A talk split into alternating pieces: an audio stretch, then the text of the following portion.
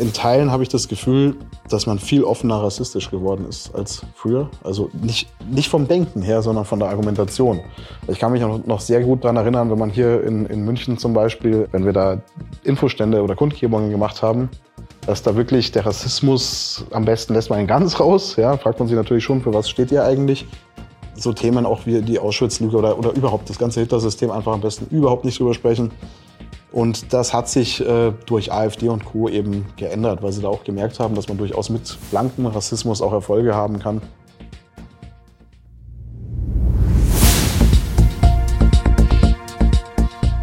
Zeit für Politik, der Podcast der Bayerischen Landeszentrale für politische Bildungsarbeit.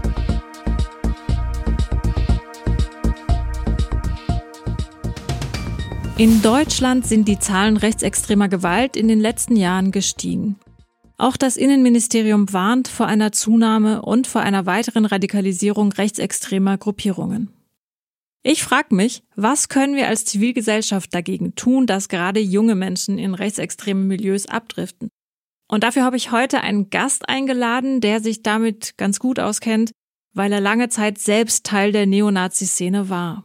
Mit Hilfe eines Aussteigerprogramms ist er aus dieser Szene ausgestiegen und hat den Verein Aussteigerhilfe Bayern gegründet.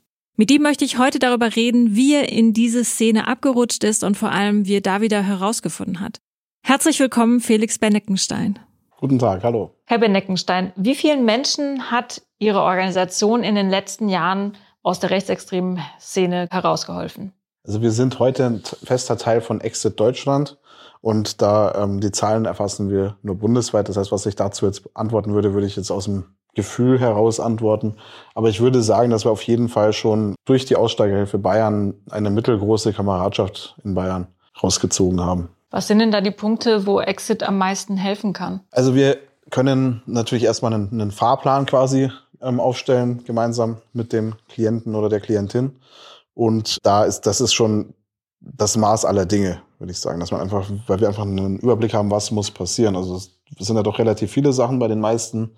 Da müssen Tätowierungen weg, da steht vielleicht noch ein Gerichtsverfahren an. Das sind Sachen, die für uns immer höchst kompliziert sind, vor allem wenn andere Angeklagte aus der Szene neben dem Ausgestiegenen dann bei der Verhandlung sitzen und oder wenn neonazistische Rechtsanwälte noch die Vertreter sind, die dann aus dem Verfahren nicht rausgehen. Solche Sachen haben wir da recht häufig, dass er dann sagt, hier, ähm, ich möchte einen anderen Anwalt nehmen und die riechen dann schon den äh, Braten und geben das Mandat nicht ab. Und ähm, das sind so Sachen. Dann haben sie Tätowierungen, ist teilweise ist es auch die Ideologie, die noch irgendwo festsitzt. In aller Regel sagen die uns das von selber, weil sie das, ja, das, das, das äh, hindert sie im eigenen Ausstieg, wenn sie bestimmte Fragmente der Ideologie noch glauben. Das sind meistens dann die Verschwörungstheorien oder Teile der Verschwörungserzählungen, die wir dann gemeinsam mit ihnen durchgehen. Was sind das für Verschwörungstheorien, von denen Sie gerade gesprochen haben?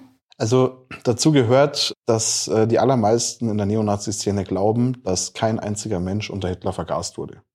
Um so eine wirklich absurde Erzählung ähm, glauben zu können, muss man wirklich viele verschiedene Sachen in seinen Kopf pflanzen und die hängen auch irgendwie alle miteinander zusammen. Und das ist eine Sache, die ist relativ schwierig wieder abzulegen aus dem eigenen Kopf und äh, damit natürlich auch verbunden der, der dahinter steckende Judenhass und ähm, die Relativierung des Nationalsozialismus insgesamt. Dementsprechend ähm, geht man oder gehe ich erstmal Sachen durch, die quasi offiziell passiert sind, wo man in der Szene ja auch teilweise dann auch stolz drauf ist. Haben Sie denn selbst auch in Ihrer Zeit, wo Sie in der Szene aktiv waren, an diese Verschwörungserzählungen geglaubt? Ich muss leider wirklich sagen, dass mir die Verschwörungserzählungen rund um das Hitler-System, die haben bei mir die ganze Ideologie zusammengehalten, die ganze Weltanschauung.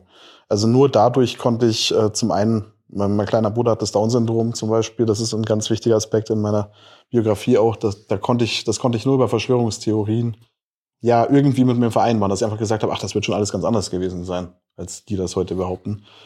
Und äh, dementsprechend äh, vor allem die sogenannte Auschwitz-Lüge als ähm, Verschwörungserzählung, die, die war extrem wichtig für mich. Wie alt waren Sie, als Sie aktiv geworden sind in der Szene?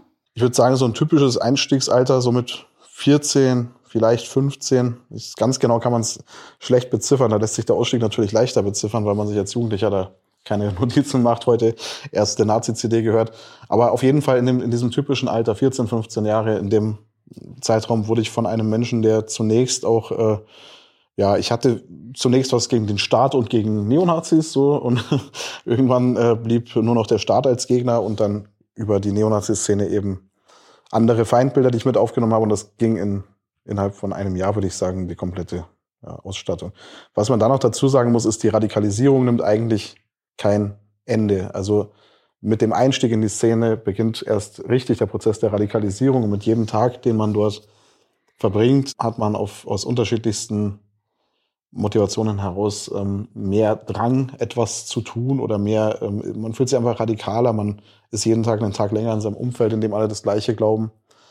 Dann gibt es natürlich in einer neonazistischen Gruppierung, wenn man sich dort aktiv aufhält, gibt es dann auch Konflikte mit Polizei, mit Antifa und so weiter und so fort. Und auch dann gibt es dann auch natürlich Menschen mit Migrationshintergrund, die von Weitem schon sehen, ey, da kommen Idioten mit der White Power Faust oder so. Und das mögen natürlich dann auch Menschen, die damit auch gemeint sind, kritisch, nicht so gerne. Also das heißt, als Neonazi, wenn man dann soweit ist, läuft da eigentlich nur noch die bestätigende Maschine des ganzen Prozesses.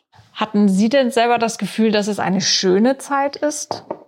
Ihre Zeit in der rechtsextremen Szene? Also ich würde mal sagen, als ich direkt eingestiegen bin in die Szene, hat, war dies die Ideologie für mich so eine Art Lebensratgeber. Also äh, als ein Beispiel, ich habe die Schule Richtung Abbruch geführt und war so ein Chaot in Erding damals, also Pausenklauen und so weiter, dass niemand mir zugetraut hätte, dass ich irgendwo mal eine Lehrstelle finde oder so. Aber was habe ich dann mit der Ideologie verbunden? Ähm, ehret die Arbeit und so weiter und das deutsche Handwerk und so. Und dann bin ich da jede Nacht in der Backstube gestanden und habe da auch sehr viel Fleiß an den Tag gelegt, sage ich halt auch deswegen, weil ich genau weiß, dass die Ideologie das in mir ähm, gemacht hat. Ich habe auch extrem früh angefangen zu kiffen. Die Ideologie hat mir äh, mitgeteilt, ähm, dass das Kiffen eine N. Punkt, Punkt, Punkt Droge ist, die man also ähm, nur schwarzen Menschen zuschreibt, die man eh ablehnt und ja, das war für mich dann auch ein gutes Gefühl, aufzuhören zu kiffen. Also in dem Alter ist Kiffen auch das, das definitiv Falsche. Das sage ich natürlich auch an Schulen dann dazu, wenn ich das erzähle. Aber dadurch hat man dann das Gefühl, dass man dieser Ideologie was zu verdanken hat, dass sich das eigene Leben auch verbessert. Und äh, dann mit der Musikertätigkeit, ähm, so rein diese Faktoren, wenn man nur diese Faktoren nimmt, dann, dann war das schon äh, für mich damals das Gefühl, dort ja glücklich zu sein. Wobei dieses Glücklichsein in der Szene natürlich auch ideologisch, ähm, das ist ja eine, eine hierarchische, hierarchische Ideologie, die den Leuten auch sagt, äh, dass sie dass wir, dass wir nicht, wir nicht zum Glücklichsein hier sind. Also wir Menschen sind nicht zum Glücklichsein auf der Welt, sondern um unser Volk zu erhalten und so weiter und so fort. Was auffällig ist, ist, dass zum Ende meines Ausstiegsprozesses oder ja, vorher schon, eigentlich in den letzten fünf Jahren, würde ich sagen, die ich in der Szene war, hat dieses Gerüst nicht mehr funktioniert. Ähm, da bin ich auch immer öfter durch, ja, da hieß es dann äh, von meinem Spitznamen Flex früher eben, äh, Flex dreht wieder durch, der hat wieder zu viel, also zu viel Alkohol. Und dann ähm, Konflikte innerhalb der Szene, wo ich völlig äh, eskaliert bin, völlig sinnlos Polizisten angepöbelt, die mich dann mitgenommen haben. Natürlich, also in so einer Unterzahlsituation, zehn Polizisten kontrollieren vier Nazis, was mache ich? Äh, sage ihnen, dass sie Punkt, Punkt, Punkt sind und so. Und das war dieses ständige Durchdrehen, also bis auch hin, dass ich mir auch äh, selbst dann mit drei Promille Verletzungen zugefügt habe, äh, vor versammelter Nazi-Mannschaft, muss man sich mal vorstellen. Das zeigt mir schon, dass da wirklich sehr viel krampfhaftes Klammern an Glücklichsein war. Also dieses äh, Glück suchen unterhalb der Ideologie, aber es hat wohl nie so gut funktioniert, wie ich das äh, mir eingeredet habe. Lange Antwort, Entschuldigung. Haben Sie denn versucht, auch Freunde oder Menschen aus Ihrem Umfeld für Ihre Ideologie zu gewinnen? Laufend. Also ich wollte, ich habe mich ja nicht gefühlt, als hätte ich irgendwas ähm, was Schmutziges, was man anderen, wo man sich vor anderen schämen muss, sondern als ich überzeugter Neonazi war, wollte ich jeden überzeugen. Also ja, Leute, mit denen ich in der Schule war, ähm, Leute, die ich so im nachbarschaftlichen Verhältnis kannte, auch in meiner eigenen Familie, habe ich das dann versucht. Meine Eltern haben allerdings ein sehr demokratisch antifaschistisches ähm, Weltbild, dass man äh, so ein pubertierender Nazi-Jugendlicher nicht unbedingt jetzt ähm, zerrütteln kann, aber das war für die, glaube ich, auch eine sehr schlimme Zeit. Glauben Sie denn, dass die Strategien, mit denen Rechtsextreme heute versuchen, Menschen von ihrer Ideologie zu überzeugen, die gleichen sind wie früher oder haben sich diese Strategien geändert? Im Großen und Ganzen haben sich die Argumentationsmuster nicht verändert. Man hat halt in den letzten Jahren angefangen, ähm, als, als Neonazis immer zu versuchen, bei heute sogenannten Rechtspopulisten, ähm, die, die sich die Radikalen abzugreifen. Dann, weil man weiß, dass man da natürlich ähm, potenziell auf ähm, Gemeinsamkeiten stößt und sich da auch in den Schatten dann irgendwie zu stellen. Also man bei den Pegida-Aufmärschen zum Beispiel, ähm, dass die Neonazi-Szene quasi als Ordnerdienst, ähm, die klassische Neonazi-Szene, die man von früher noch kannte, von Pegida sind natürlich auch einige als Neonazis zu bezeichnen, ähm, dass da, dass die da als Ordner fungierten für eine Demo von Leuten, die eigentlich von sich sagten, dass sie bürgerlich sind und so weiter. Also das sind Sachen, die haben sich geändert. Am Anfang äh, der Pegida-Zeit ähm, sind sogar Neonazis hinter Israel-Fahnen gelaufen. Also die haben die nicht selber gehalten, aber da Pegida immer um von sich zu sagen, um von sich scheinbar sagen zu können, dass sie keine Antisemiten oder Judenhasser wären, ähm, haben sie Israel-Fahnen auf den Demos mitgetragen. Das hat sich, das war ein paar Jahre vorher noch undenkbar, aber die Szene ist auch in einer, in einer natürlichen Verzweiflung, würde ich sagen. Ähm, dass sie wissen, dass ihnen für das, was sie alles so vorhaben, diese weiße Rasse zu erhalten oder so, dass da nicht mehr so viel Zeit bleibt und da paktieren sie halt mit jedem, der mitmachen möchte, würde ich sagen. In Teilen, wenn ich das noch kurz anfügen darf, in Teilen habe ich das Gefühl, dass man viel offener rassistisch geworden ist als früher. Also nicht, nicht vom Denken her, sondern von der Argumentation. Ich kann mich noch sehr gut dran erinnern, wenn man hier in, in München zum Beispiel, wenn wir da Infostände oder Kundgebungen gemacht haben, dass da wirklich der Rassismus, am besten lässt man ihn ganz raus, ja, fragt man sich natürlich schon, für was steht ihr eigentlich? So Themen auch wie die Auschwitz-Lüge oder, oder überhaupt das ganze Hitlersystem einfach am besten überhaupt nicht drüber sprechen. Und das hat sich äh, durch AfD und Co. eben geändert, weil sie da auch gemerkt haben, dass man durchaus mit blankem Rassismus auch Erfolge haben kann. Und da gehen sie viel mehr aus der Deckung meiner Meinung nach inhaltlich, als das früher der Fall war. Sie klären heute auf und helfen Menschen beim Ausstieg und begeben sich ja auch damit so ein bisschen in die Schusslinie von rechtsextremistischen Gruppen, bei denen Sie ja immer noch bekannt sind. Was motiviert Sie denn weiterzumachen?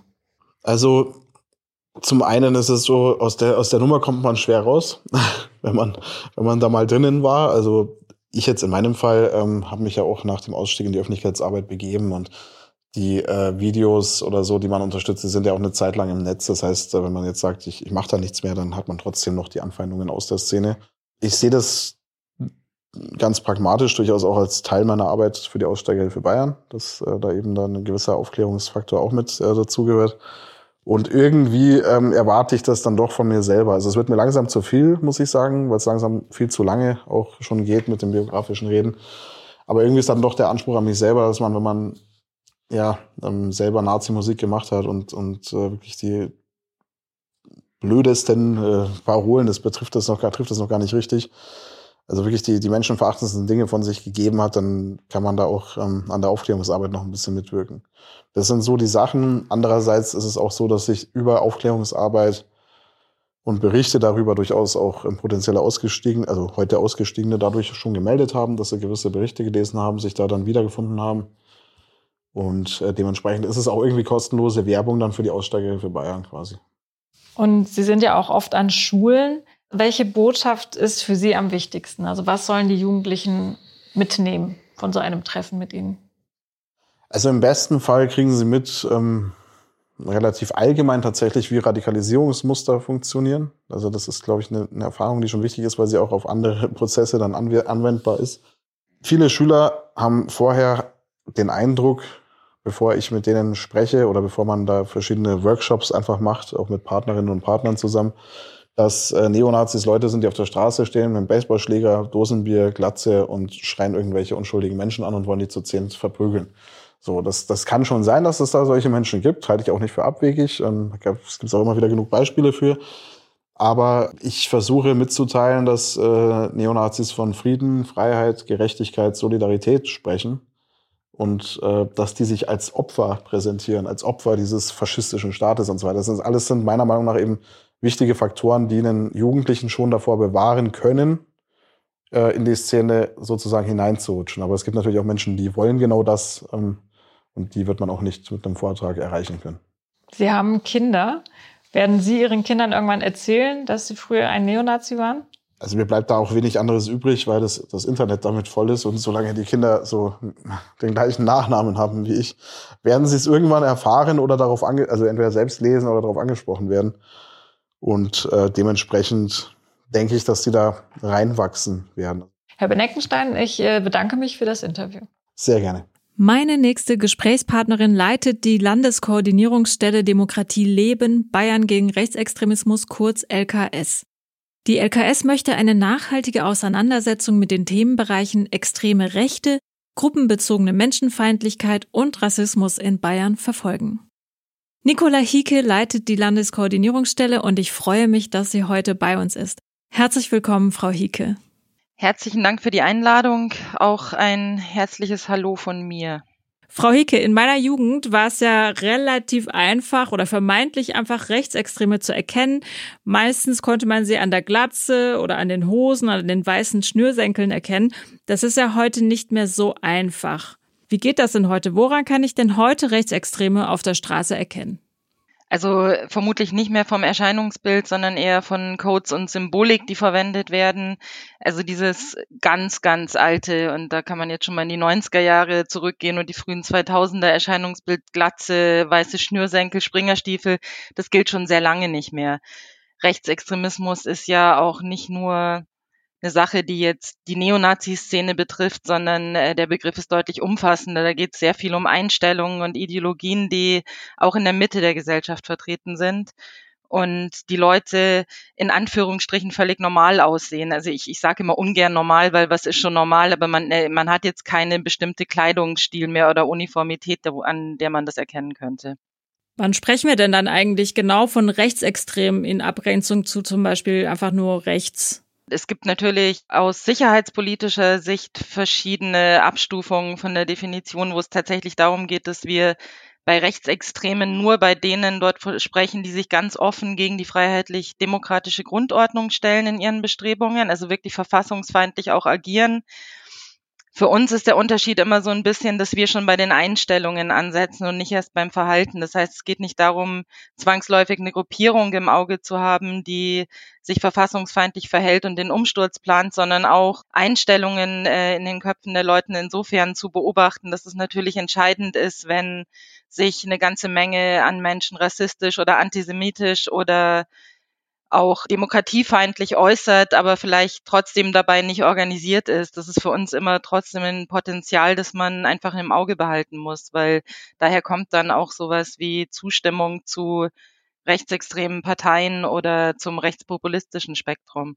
Wir haben ja gerade auch ein bisschen über das Aussehen gesprochen. Man spricht ja oft von der neuen Rechten. Können Sie denn genauer erklären, was damit gemeint ist? Also gerade was die Gesinnung angeht, wie unterscheiden sie sich vielleicht von den Neonazis, die man so von vor 30 Jahren vielleicht kennt? Ja, die, der Begriff der neuen Rechten ist auch schon ein bisschen älter. Der geht tatsächlich auch schon äh, zurück ins letzte Jahrhundert. Aber äh, ich glaube, der wesentliche Unterschied ist, dass der Bezug, der direkte Bezug zum Dritten Reich nicht so klar dargestellt ist. Also die neonazistische Szene bezieht sich ja immer noch ganz klar auf nationalsozialistische Inhalte, während die neue Rechte zum einen eher so den Kampf um die Köpfe anstrebt. Das heißt, es ist eine Bewegung, die auch sehr versucht, intellektuell zu punkten und gleichzeitig eben wesentlich weniger rechtsextrem im, im klassischen Sinne auftritt. Das heißt, da geht es eher in eine Richtung von wenn ich jetzt mal die identitäre Bewegung nehme, die gilt ja auch als, also wird als rechtsextrem beobachtet vom Verfassungsschutz, bezieht sich aber zum Beispiel auf einen Ethnopluralismus, den sie anstreben. Und das bedeutet, die Vielfalt der Völker ist in Ordnung, solange ihre alle in ihren in ihrem angestammten Lebensraum bleiben. Ja? Also das ist, das Völkische ist immer noch da. Man hat ganz viele Elemente, die man auch im Nationalsozialismus gefunden hat, aber es ist nicht ganz so offen an den Nationalsozialismus im Dritten Reich angelehnt und dadurch sehr viel breiter aufgestellt und durchaus auch zugänglicher für sehr viele verschiedene Menschen. Die Zahl rechtsextremer Gewalttaten ist in den letzten Jahren auch gestiegen. Das zeigen Statistiken. Wie gewaltbereit ist denn diese Szene nach Ihrer Einschätzung wirklich? Wenn ich jetzt auf das gesamte, ich sage jetzt ungern Personenpotenzial, weil das wäre wiederum was, was im Verfassungsschutzbericht verwendet wird und ausschließlich die einschließt, die beobachtet werden. Aber da genau liegt meiner Meinung nach das Problem. Wir haben eine hohe Gewaltbereitschaft und gleichzeitig über die letzten Jahre einen gewissen Kontrollverlust in, in Beobachtungssystemen. Das ist mit keinem Vorwurf verhaftet, sondern es liegt daran, dass die Diversität in dieser Szene einfach wächst und man viele Leute gar nicht mehr auf dem Schirm hat. Ich möchte jetzt mal den Attentäter von Hanau nennen der war vorher in, in keinster Weise irgendwie von den Verfassungsschutzbehörden beobachtet und das sind sehr viele Leute, die sich dann zum Beispiel auch im, im, übers Internet, also in Social Media Foren radikalisieren. Wir beobachten das auch jetzt am Rande der Corona-Maßnahmen, also Anti-Corona-Maßnahmen, Demonstrationen. Da steigt und steigt die Gewaltbereitschaft und es findet eine Radikalisierung statt, die man so gar nicht mehr auf bestimmte Gruppierungen zurückführen kann, die dann vielleicht gezielt auch vom Verfassungsschutz beobachtet werden. Insofern schätze ich das Potenzial als durchaus, also ich möchte jetzt nicht hoch sagen, ich kann Ihnen jetzt keine Zahl nennen, aber als sehr gefährlich ein, eben weil wir überhaupt nicht wissen, wer da gerade irgendwo sitzt und vielleicht auch den nächsten Anschlag plant. Und das ist durchaus was, wo man ehrlich sagen muss, das ist gewachsen, diese Gefahr in den letzten Jahren. Mit welchen Themen arbeiten denn rechtsextreme Gruppierungen momentan, um Menschen zum Mitmachen zu bewegen? Also ich meine, da ist immer noch ganz die, der ganz klassische Rassismus einfach, ähm, auch Verschwörungsideologien und Mythen darum, ähm, die, die an, angebliche Plan der Regierung, der westlichen Regierung des großen Austauschs. Das heißt, man, man nutzt Migration gezielt, um nach und nach die, in dem Fall, wie sie gelesen wird, biodeutsche und damit als einzig berechtigt deutsche Bevölkerung ähm, quasi die weißen Menschen im nach und nach gegen sogenannte Fremdkörper, AusländerInnen zu ersetzen und damit quasi die Demokratie in den westlichen Ländern zum Wanken zu bringen. Und äh, das ist einfach einer der, der ganz großen Verschwörungsmythen, die auch durchaus geteilt wird in vielen anderen Kreisen.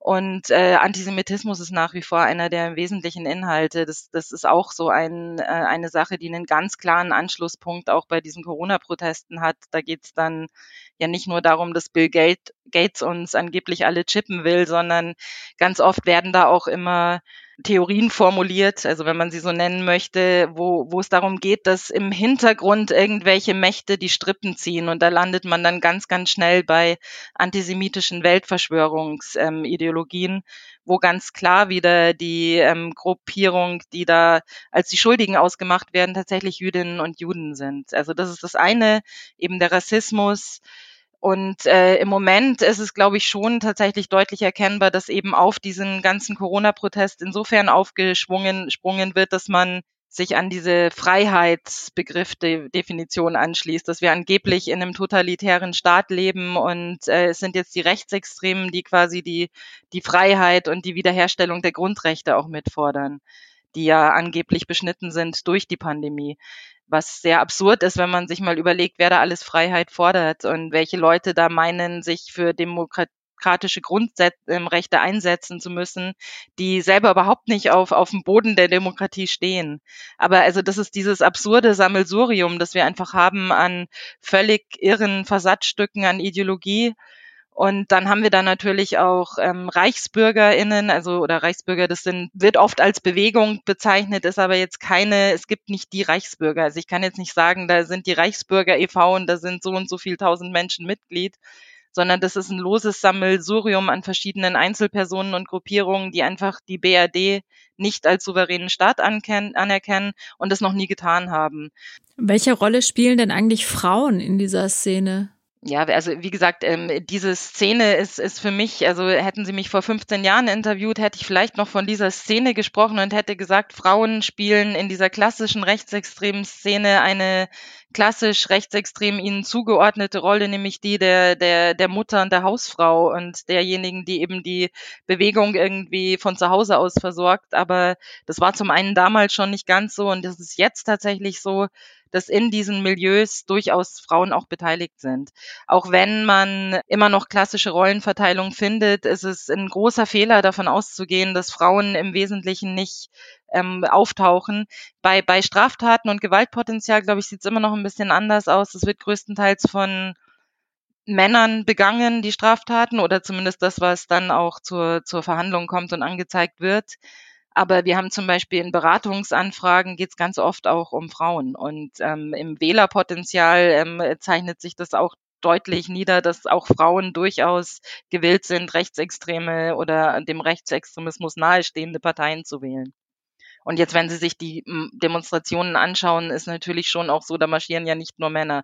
Wobei ich jetzt nicht sage, dass die Corona, also die, die Querdenkenbewegung jetzt ähm, ausschließlich von Rechtsextremen besetzt sind. Deswegen, also da muss man aufpassen, aber das macht genau das, das macht schwierig und ich finde, das macht es auch so gefährlich, weil die Gemengelage einfach so unklar ist. Kann man denn sagen, dass ähm, Hass auf Frauen oder die Abwertung von Frauen auch ein klassisches rechtes Thema ist? Ja, ja, ja. Also Antifeminismus ist ein klassisches rechtes Thema. Das sieht man auch ähm, zum Beispiel wenn man jetzt sich den Attentäter von Hanau nochmal, möchte ich hier bemühen, anguckt oder auch, ähm, ich glaube, Neuseeland war es Christchurch, das sind beides Männer gewesen, die sich auch in dieser Incel-Bewegung ganz äh, klar mitradikalisiert haben. Das sind, das ist eine Bewegung von Männern, die die quasi bewusst ähm, Frauen erniedrigen, auch zum, zum Teil auch, weil sie vielleicht einfach nicht so gut ankommen. Aber da, da ist Antifeminismus und, und vor allem auch der gezielte Hass auf Frauen, der auch zu Gewalttaten führt und der auch ähm, ganz gezielt angestrebt wird dann. Also Frauen sind da auch nicht nur ein Feindbild, sondern auch ein, ein Angriffspunkt. Ähm, der ist da ganz, ganz, ganz stark verbreitet. Gibt es denn bestimmte Strategien, die rechtsextreme Gruppierungen ähm, im Hinblick auf junge Menschen verfolgen? Naja, also ich hätte früher gesagt, das ist ähm, ganz klar, da gab es so ein paar Organisationen, die haben dann irgendwie Zeltlager veranstaltet und gezielt Rechtsrockkonzerte veranstaltet. Also Konzert- und äh, Konzertveranstaltungen, Festivals, die ja grundsätzlich eher jüngere Menschen anziehen. Das gibt schon immer noch auch, also da, wo die Szene ganz gezielt wirbt und wo man auch versucht, dann zum Beispiel vielleicht im Vorfeld schon ganz gezielt bei Jugendlichen dafür zu werben, dass sie da an einem geheimen Konzert teilnehmen oder so. Aber grundsätzlich, was sich schon gezeigt hat, auch war, dass ähm, innerhalb des rechtsextremen Milieus sehr früh so eine gewisse Nutzung von Social Media. Also da waren, waren sie deutlich weiter, zumindest vor ein paar Jahren, als es einige Parteien waren oder auch einige Organisationen, die in der Jugendarbeit arbeiten. Und dann, glaube ich, muss man das ganz dezidiert betrachten, von welchem Sozialraum man auch spricht. Es gibt Orte in Deutschland, die sind demografisch so abgehängt inzwischen, dass es da kaum noch was für Jugendliche gibt, weil es kaum noch Jugendarbeitsstrukturen vor Ort gibt. Und in solchen Ecken ist es natürlich leichter für eine rechtsextreme Szene, sich festzusetzen und die Jugendarbeit vor Ort zu betreiben, während das jetzt mal, ich würde behaupten, in Großstädten mit einer großen Bevölkerung und einer hohen Diversität viel schwieriger ist, weil da meistens schon auch ähm, sehr viel Geld in die Jugendarbeit gesteckt wird. Gibt es denn bei Jugendlichen bestimmte Anzeichen, die auf eine Gefährdung durch rechtsextreme Ideologien hinweisen könnten? Ja, das sind zum einen die, die Klassiker ähm, Äußerungen. Also Jugendliche sind normalerweise durchaus ähm, mach, äußern sich gegenüber den Eltern, äußern auch ihre Einstellungen, äußern die auch im Klassenzimmer.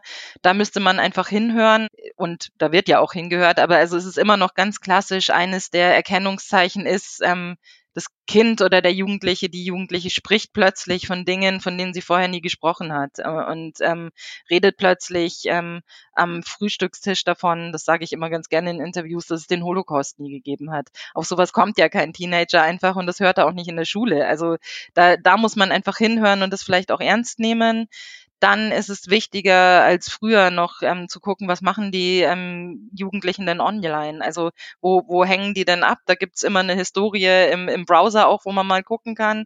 Es gibt natürlich immer noch Rechtsrock, also rechtsextreme Gruppierungen, Musik, sonstiges, die sehr beliebt sind, die dann auch Jugendliche hören. Und äh, jetzt kommt die Schwierigkeit, das ist natürlich sehr viel diffiziler geworden, weil dazu gehören mittlerweile ja auch diverse Verschwörungsmythen und einfach antidemokratische Äußerungen. Also man kann das nicht komplett sagen, wenn Aussage A fällt, kann man daraus schließen, dass der Jugendliche oder die Jugendliche jetzt in, in, in einer bestimmten Form von Gruppierung organisiert ist. Das heißt aber nicht, dass die nicht gerade im Internet dabei sind, abzurutschen. Also da muss man genau hinschauen, da gibt es dann auch Beratungsstellen genau deswegen. Sie bieten bei der LKS unter anderem Beratung und Unterstützung im Bereich Rechtsextremismus an. Was ist denn das Ziel dieser Beratungen? Da müsste ich ein bisschen ausholen, weil wir tatsächlich ähm, über die letzten 13 Jahre ein Netzwerk an verschiedenen Beratungsprojekten aufgebaut haben in Bayern oder Beratungsstellen, die in Unterschied, die unterschiedliche Zielgruppen bedienen. Und das wäre zum einen die mobile Beratung gegen Rechtsextremismus in Bayern, die auch angeschlossen ist an ein bundesweites Netzwerk.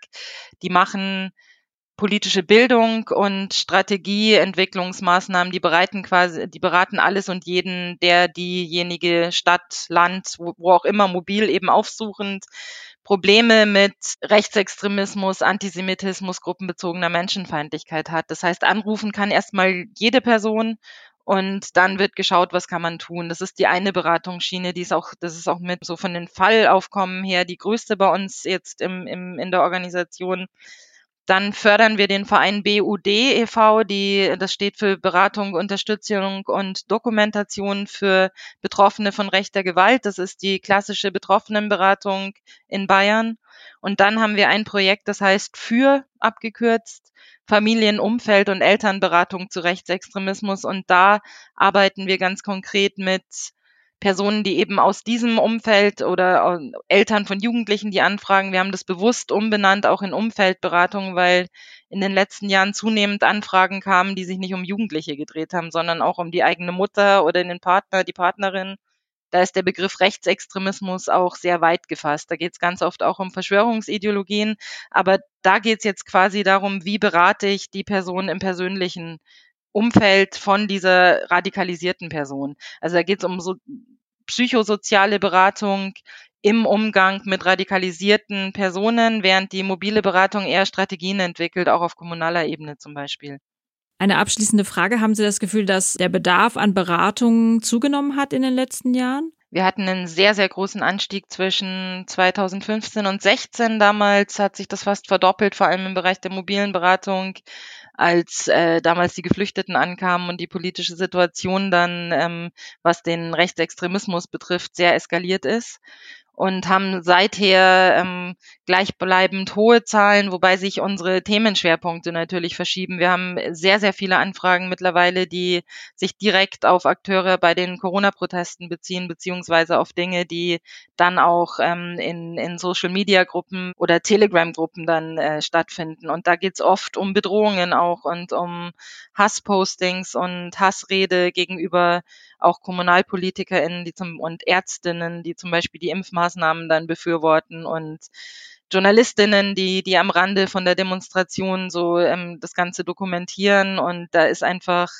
da hat sich quasi der Inhalt verschoben, nicht unbedingt die Beratungszahlen sich erhöht, was daran liegt, dass wir in anderen Dingen natürlich gerade vielleicht auch weniger Aktivitäten von der Szene haben. Also Rechtsrockkonzerte finden halt gerade auch einfach zum Beispiel nicht statt, weil wir ja mitten in der Pandemie sind immer noch.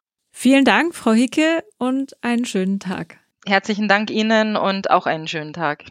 Wenn Sie die Themen Rechtsextremismus und Fake News im Unterricht behandeln möchten, dann schauen Sie unbedingt mal bei uns auf der Homepage vorbei.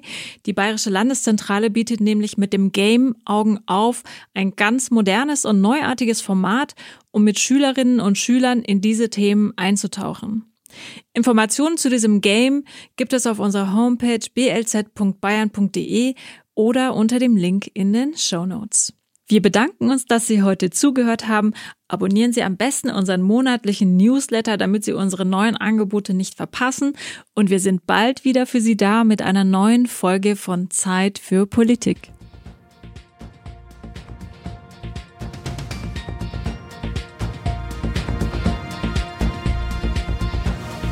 Für mehr Informationen und Tipps besuchen Sie uns auf www.blz.bayern.de.